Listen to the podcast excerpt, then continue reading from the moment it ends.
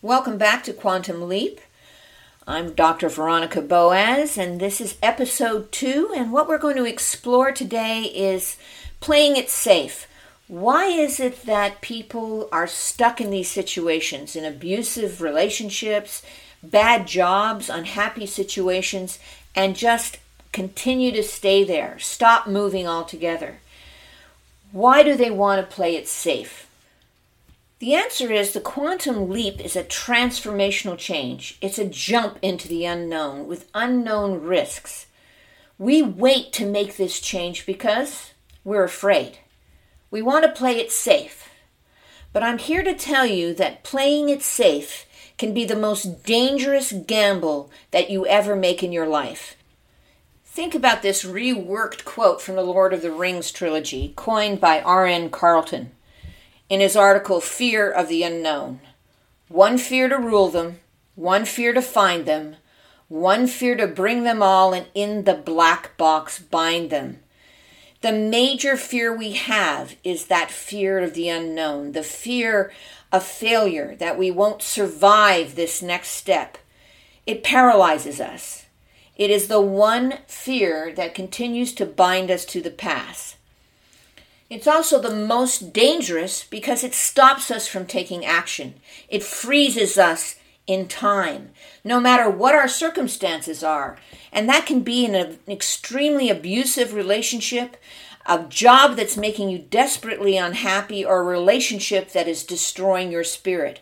That fear stops us from taking a gamble. But it's a gamble we have to take because it's a change that will allow us to survive, to thrive. Staying in the same place under these circumstances is not a gamble, it's a guarantee of catastrophe. So, when we talk about people staying in abusive relationships, so many people say, Well, why do they stay? If that was happening to me, I'd be gone. The next moment, I'd be out of there. That just isn't true. Playing it safe is what actually keeps people in those relationships because they're so afraid of the unknown. The early stages of abuse potential are not always that severe. Their abusers are masters of reducing their partner's options. The choice to stay is based on some very dangerous possibilities, repercussions for leaving.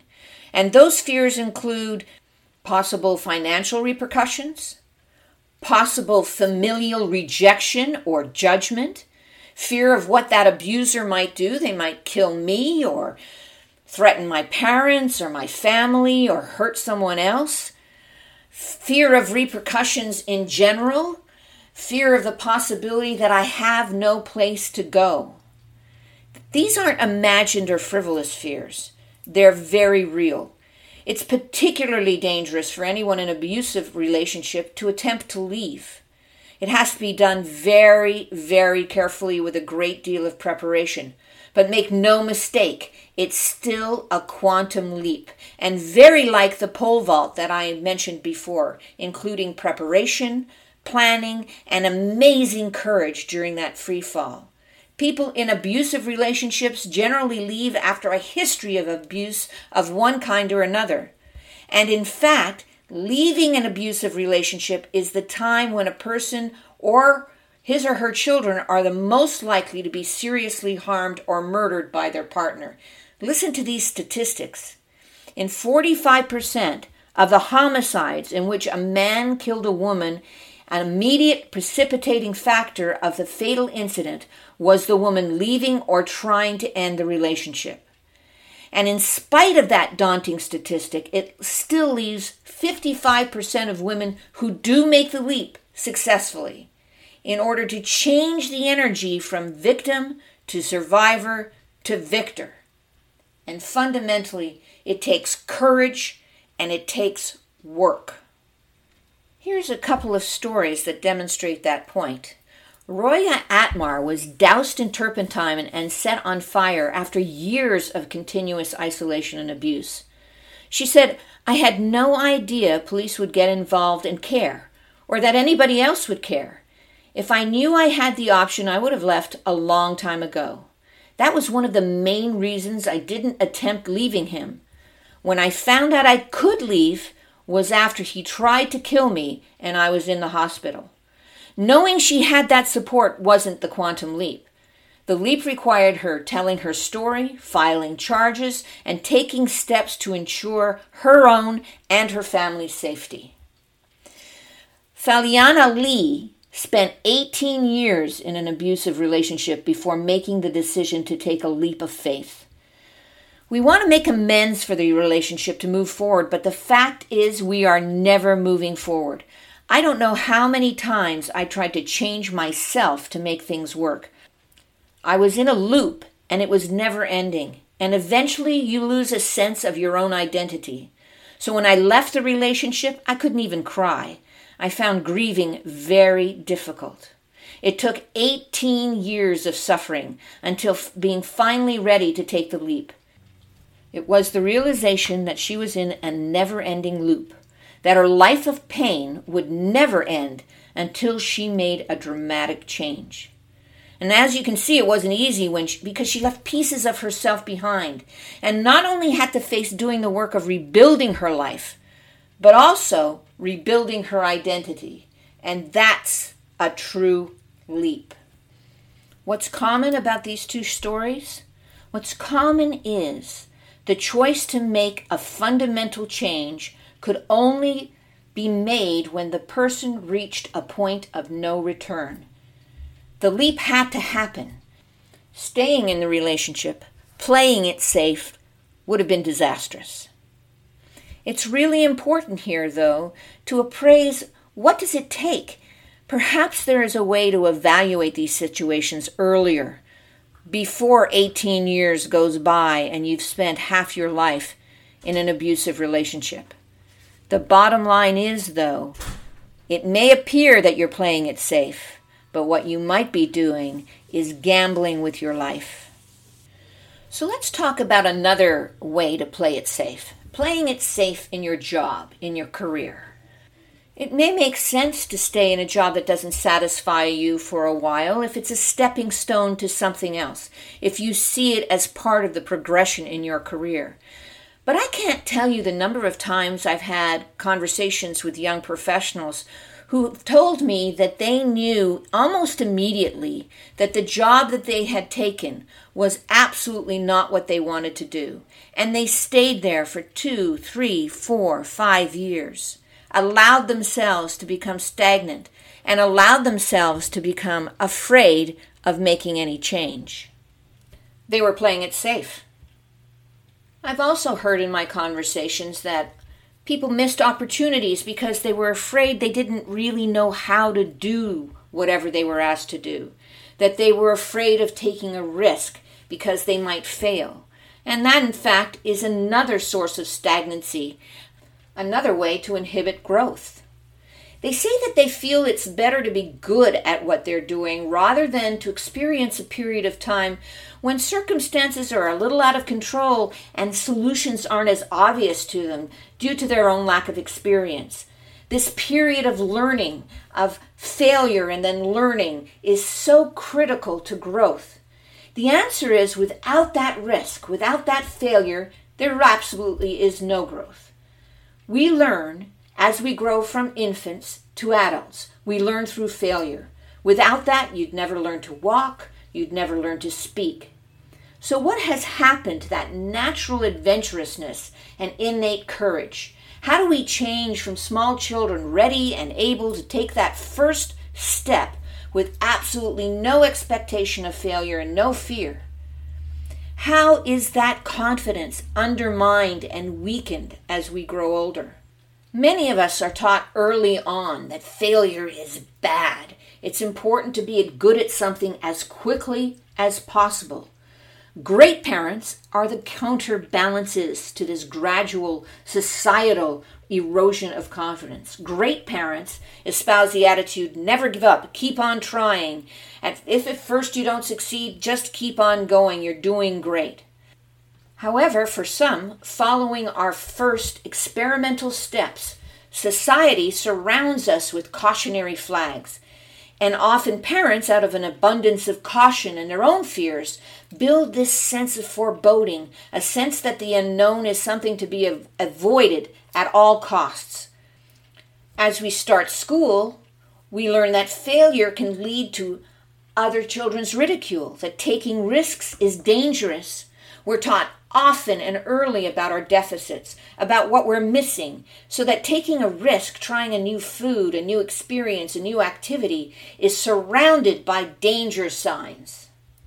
In the book, Orbiting the Giant Hairball, Gordon MacKenzie describes the experience of going to an elementary school and asking classes of young students, How many artists are there in the room? In the first grade, every kid self identified as an artist, enthusiastically, waving their hands in the air. In second grade, half the kids responded, but with a lot less energy. By third grade, at best, one third of those kids raised their hands, tentatively, without confidence. By the sixth grade, there may only be one or two artists in the room. School has taught those kids that claiming to be an artist is risky. It makes them vulnerable to comment, judgment, and possibly ridicule. And as we grow, the number of individuals who embrace personal risks become fewer and fewer.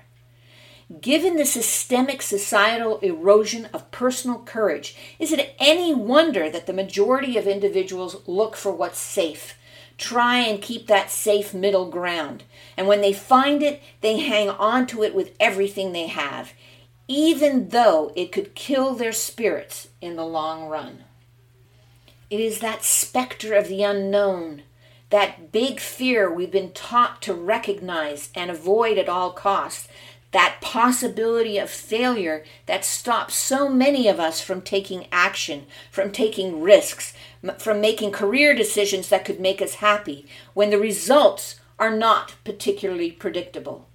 The great news is that each and every one of us is just like that electron, capable of creating an energy shift, a change to a new orbit. We have everything we need to do it. We just have to find out what our gifts are, connect to them, and leverage them to make change. So let's take a look at how playing it safe can be dangerous. It is, in fact, dangerous for your health. Advances in brain imaging technology have enabled neuroscientists to prove that we are wired to overestimate the size of risks and underestimate our ability to handle them. Accordingly, our choices are driven by fear of what we don't want rather than a commitment to what we do. Given that we are wired to be frightened, to overestimate what can happen to us if we make a change, we tend to stay with what we know. So, what's the impact of that decision? Staying in a job you hate, in a relationship that depletes your spirit, in a situation that's abusive, has very serious impact on your overall health. First of all, chronic unhappiness causes stress. Imagine if you began every day by breathing in toxic fumes, eating poison, and then, for good measure, bathing in contaminated water. What do you think the impact would be on your body? It would certainly be a slow descent into madness and death. And in fact, that's what stress does to your body. We need a certain amount of pressure to be creative and to perform, but stress is not pressure. It's what makes us crack over time. It manifests itself physically in weight gain, heart disease, higher blood pressure, and in your behavior, it's shown as irritability, fatigue, inertia. It can progress to poor impulse control, bad decision making, and substance abuse. Chronic unhappiness can also result in insomnia. There are many studies on the impact of chronic insomnia on the human body. Sleep is so important for our physical well being, and sleep deprivation has been used as a method of torture to extract information. Chronic insomnia disrupts every critical autonomic process in the body. It can cause memory issues, trouble with focus, mood swings, risk for accidents, weakened immune system, high blood pressure, and diabetes risks, weight gain, poor decision making, poor impulse control, irritability, and irrational behavior. The number one cause for insomnia is stress, including worry about work, school, health, finances, or family. So, what we think of as playing it safe can be a losing gamble. Avoiding change and risk is one of the biggest and consistently losing gambles you can take with your life. What we perceive as safe may well be the most dangerous. Staying in a job that you hate, in a relationship that's failing or abusive, on a course that depletes your spirit is not only dangerous, but guaranteed to end in some kind of catastrophe. We must face the reality that the future is unknown, that every moment of every day has risk attached to it. There's no such thing as a sure thing. Every effort you make to play it safe could be the road to disaster. The main thing we are choosing is whether to discover a new way of living. We choose to become the kind of person, without knowing what that will be like, that these experiences will make us into. That's a quote from a book called The Transformative Experience by L.A. Paul. And it discusses how hard it is to know what is going to happen when you make one of these transformational decisions. But what is important is that you sometimes can't afford not to make a transformational decision. Next time, we're going to talk about how do you know it's time? What are the warning signs? I look forward to talking to you again. I've enjoyed our discussion. And in some of our next podcasts, there'll be some interviews with people who have actually taken these risks, either entrepreneurially, in a career, or in a relationship. I look forward to talking to you again. Until next time, this is Dr. Veronica Boaz and Quantum Leap.